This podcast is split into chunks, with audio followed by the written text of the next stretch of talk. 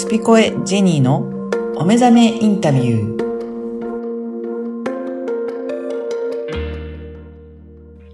こんにちは、声ラボの岡田です。こんにちは、ジェニーです。ジェニーさん、今回もよろしくお願いします。よろしくお願いいたします。はい、今回いよいよ伊藤あゆみさんの最終回ということで、えー、まずはインタビューをお聞きください。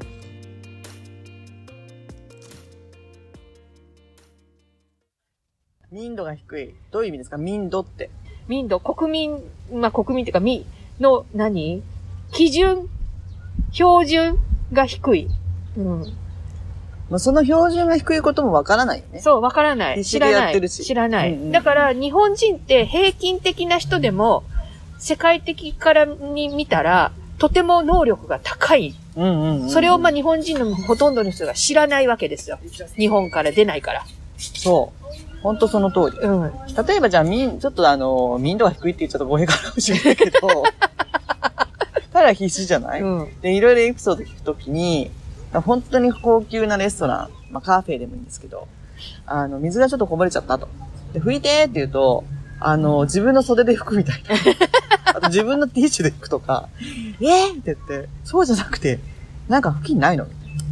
それでちゃんと拭いてねって言ってあげると、あ、ほんとそうでしたね、みたいな感じで素直に聞くみたいな。だからそういうところの、まあ、いわゆるこう、マナーうん。の、が知らないだけで、まあそういう国から来てるからね。ねうんう。ん。でもニコニコしながら、ソーリーとか言いながらやるじゃない。悪気はない。悪、悪気はないよ。全全然悪気はないけど。ごめん、能力が低すぎ。あゆみさんが、でき、できちゃう人だからなおさらなんですけど。だから、う。うんん、ね。そういうのでは、だから日本人ってもうそのサービスの面でも、教育の面でも、標準がすごく高いわけですよ、世界的に。それは日本人わかんない。それは日本人知らないんで、うん。日本人頑張れって本当に言いたい。もう、誇りを持てと。どこに誇り持っていいかわかんないですよ。だって普通じゃん、これがってなるね。そう、日本にいたら普通だから、だから世界に出ろでも英語できないんですよ。英語なんかできなくても大丈夫だから出ろでも怖いです。怖いのが正解。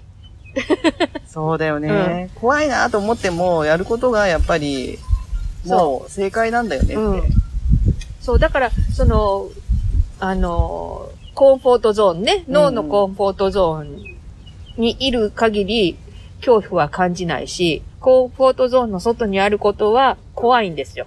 怖いよね。想像できないから。うんだけど、何か変えたいとか思ったら、そっち行かないと。うん。うん。って言ってくれる人がいいないんですよ。おかしいな。ただ、どうにか変えたいなとか、うんよくわかんないけどってさっきのあの、あゆみさんの悶々としたうん2ヶ月みたいなの、私も確かに会社辞めて3ヶ月は体調崩しちゃったんで、うん。いかにこう、毎日の通勤の時間うがん自分を作ってたか。うんそれがなくなった時に、楽になったと思ったのつかの間、体調崩したんですよ。うん。で、一緒にいた犬もまで崩れちゃったんですよ。うん。で、3ヶ月もなんか、ぼーっとし始めちゃってっていうの。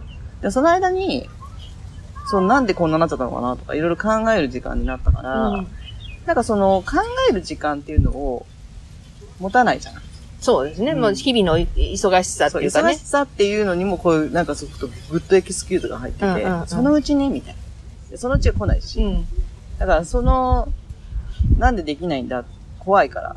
でも周りにもそういう人いないし、みたいな。でも一郎とかはすごい感銘するし。ああ、うんうん。なんかちょっと、テレビの向こうの人たちみたいな。うんうん。なっちゃううんでももう限界じゃん日本って。んもう、そうは言って。もっていう。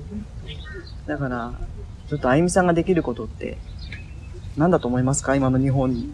えー今の日本に、うんまあ、それまた大きく出ましたね。ええいや、大きく出ないと多分。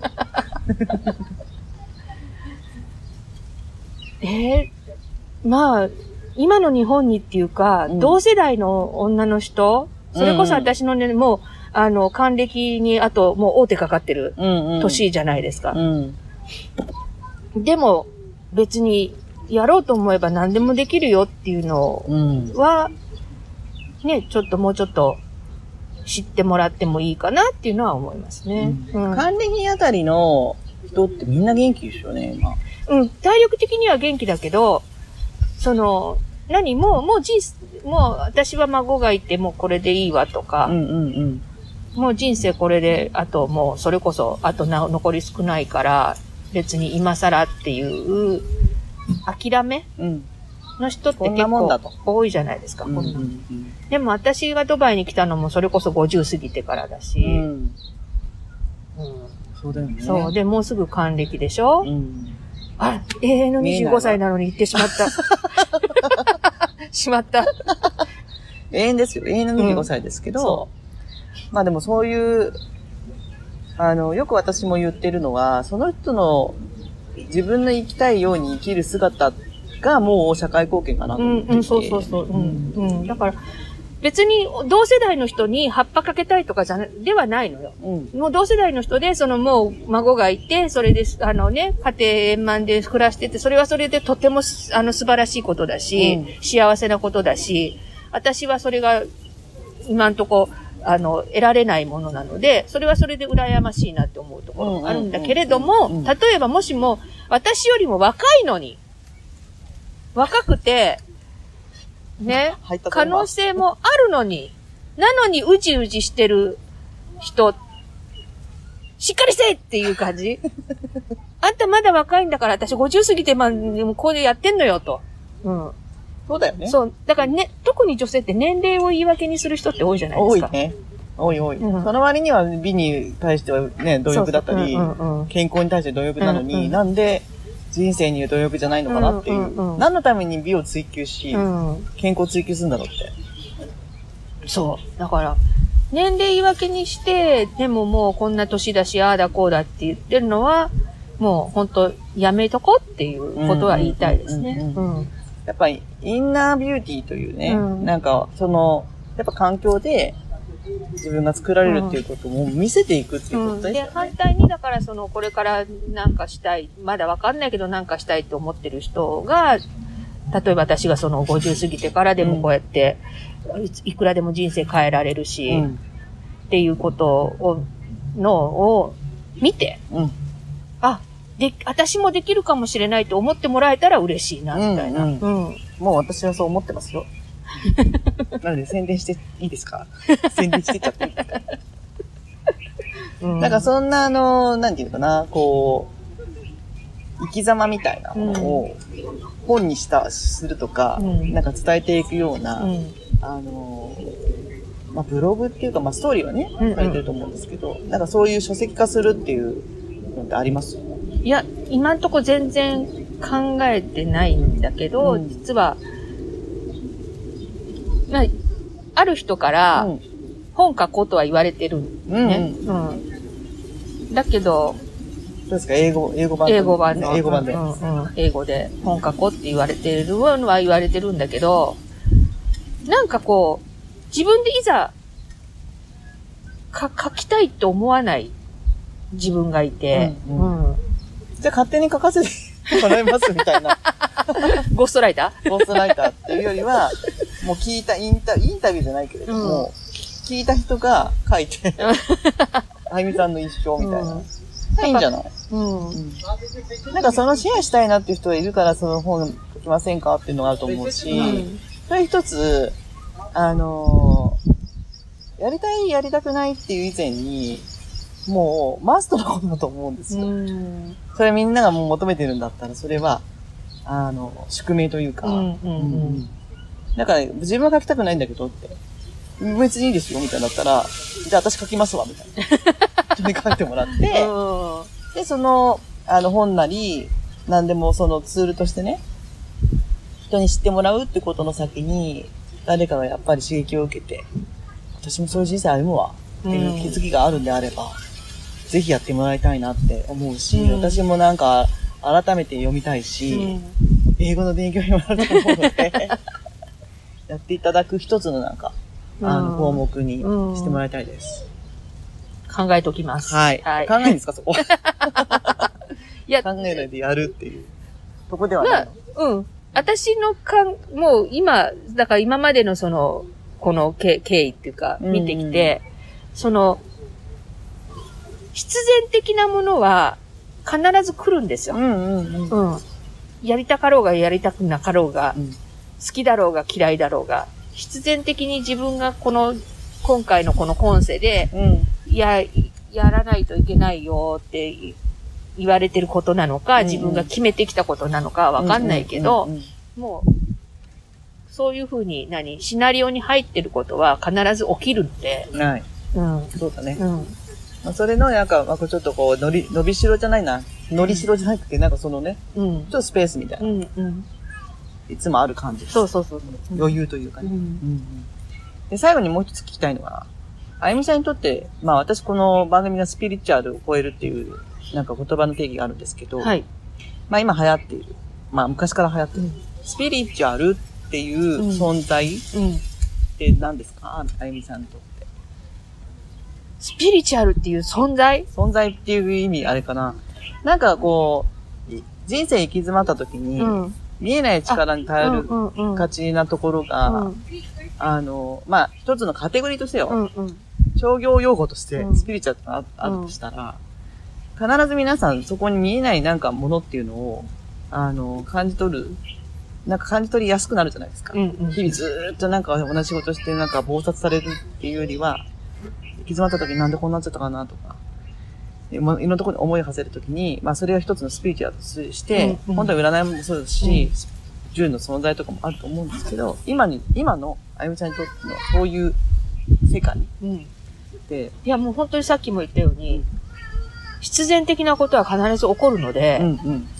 絶対そっちの方向に持っていかれるんで、うん。まあ、リラックスしとけばいいんちゃう？みたいうん。な。なるほど。うん。だからスピリチュアルに頼るっていう、要はその占いとかにね、うんうん。頼るっていうよりは参考にする程度でうんいいんじゃないかなって。私も散々頼ってきた上で言ってることなのでう、ん何言ってんじゃって思う人ももちろんいるいるかもしれないけど、頼、ある、いろいろ頼ってきた上で思うのが、占いって本当にある一面しか見せてない。うん。うん。その、人生って常にパラレルワールドで、うん選択の連続で、選択によってどっちにでも行っちゃうわけですよ。はい。だから占いはそのうちの一個を見せてるだけであって、うんでもこっちを選択しなかったら全然違うところに行ってる。なんであら当たらなかったじゃないかっていうのは自分が違うところを選択したから当たらなかっただけの話じゃないですか。だから、結局自分、自分、スピリチュアルって自分にいかに真摯に向き合って、うん自分の選択を注意深くするか、うんうんうん。だなって思う、うん最近。ですねう。ん。うん。私もそう思います。うん。うん。だから、その、うん誰かに言われたから、この占い師が当たるからって言って、それに頼るっていうのは、い違うし、一番の占い師は自分自身ですよ。そうだよね。うん本当その通りです。コンサルって言ってもいいと思います。うんうん自分を自分でこう分析してね、うんうんうん自分にアドバイスしてあげてっていう。そうそうだからやっぱり、ね、その、忙しくて日々自分と向き合う時間がないっていう人が多いけど、もしなんかこうね、自分の生き方とかに迷いがあったりとか、何か疑問、何か引っかかるところがある人っていうのは、まず自分と向き合うしかないですよ。ね。そこに結局行き着きますね。うんうん。うんそれが、まあ、結局スピリチュアルって別に悪いわけではもちろんなくて、スピリチュアリティっていう言葉は、うんあの、商業用語じゃなくてあって、うんうん。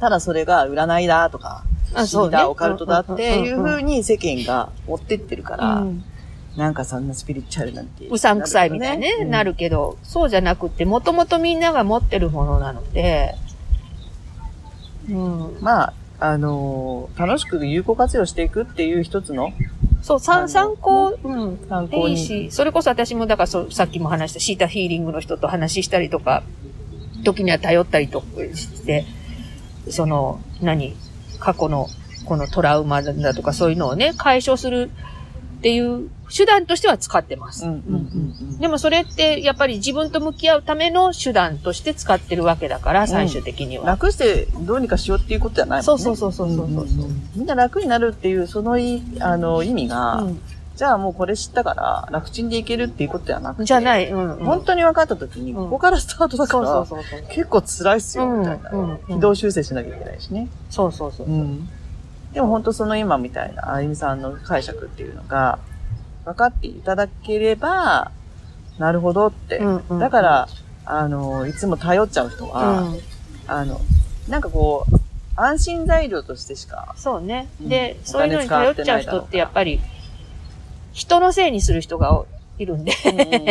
もうほとんどそうでしょ。うん。うんうんなんないってうん。言ったり。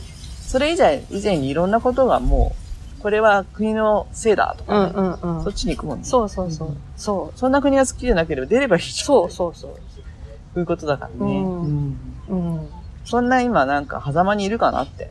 そうね。ううんん。だからそれをもう分かってる人もたくさんいまあなんか目覚めた人みたいな言い方してるけど、もういるし、ね、全然もうそういうことは興味ないっていう人もいるけど、興味、そのスピリチュアルに興味があるないじゃなくて、スピリチュアルって自分自身だよね。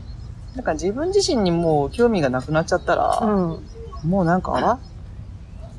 なんか終わっていいんじゃない？ってうんうんなるね。ちょっとシビアな言い方すると。自分にもう関心ないってことは、ちょっと考えると恐ろしいなって。うんうん気がするだから反対に別にその占い師にみ頻繁に見てもらったりとか、その瞑想したりとか、うんうんうんそういうこと別にしなくても、うん普段その自分の納得のいく生活をしてるのであれば、その人はその人なりにスピリチュアルな生活をしてるって言えるし、納得してないのに、ね、人のせいにしたりとか、環境が悪いとか、国のせいにしたりとかっていうのは違うよっていう話だよね。うんうんうんうんそれがもう本当だよね。全部自分だから。全部自分。うん。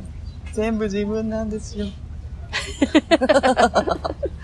だから全て自分で決めるっていうことを決めれば、そうそうそなんかまず一つ楽になるような。うんうんうんそれも決めないもう。んじゃん。まあ、うん。ただ、し知らないっていうか分かってない、分かってないうちは、全部自分なんだっていうことが、何？分かんないし、納得できないし、うんうんうんっ。ていうのがあるよね。もうそこに行き着いてないこと自体で、うんもう違う方向向いちゃってるから、違うよ裏だよって言って、いうことが起きてるだけで目の前で。なんでいつもこんななっちゃうのよっていうのは、そこじゃないって言ってるだけだよっていうね。そうそうそうそうそう。それそこに一生懸命行こうとするから。うんうん。違うから、いろんなね、障害が起きるわけで。うんうん深いね。うん。やっぱここは。そでこうやってやっぱ言えるようになれるっていうのはやっぱ行動と経験が、う。うん。あの、私は比例すると思うんですよ。うん。らとりあえずやってみて。そうね。だからまあ、そう、本当本当にとりあえずやってみるだと思う。失敗してもいい、いいし、だってそんな通りにならないもん。うんだってその成功した人の話は、うんうん被爆剤にはなっても、うん本当にその人じゃないし。そうそうそうそうそうそうそう。それはその人そうそうそうそう。一例であって、その人の。自分には当てはまらないとまず思った方がいいうんし。うん。そこだね。そう、だから、うん、とにかく、本当行動だよね。やってみるしかない。はい。うん。じゃあ私もあゆみさんに続いて行動をどんどん起こしてきます。そのためにちょっと英語と、もうちょっとフランス語も。あ、フランス語、私もフランス語やらないといけない。難しい。ね。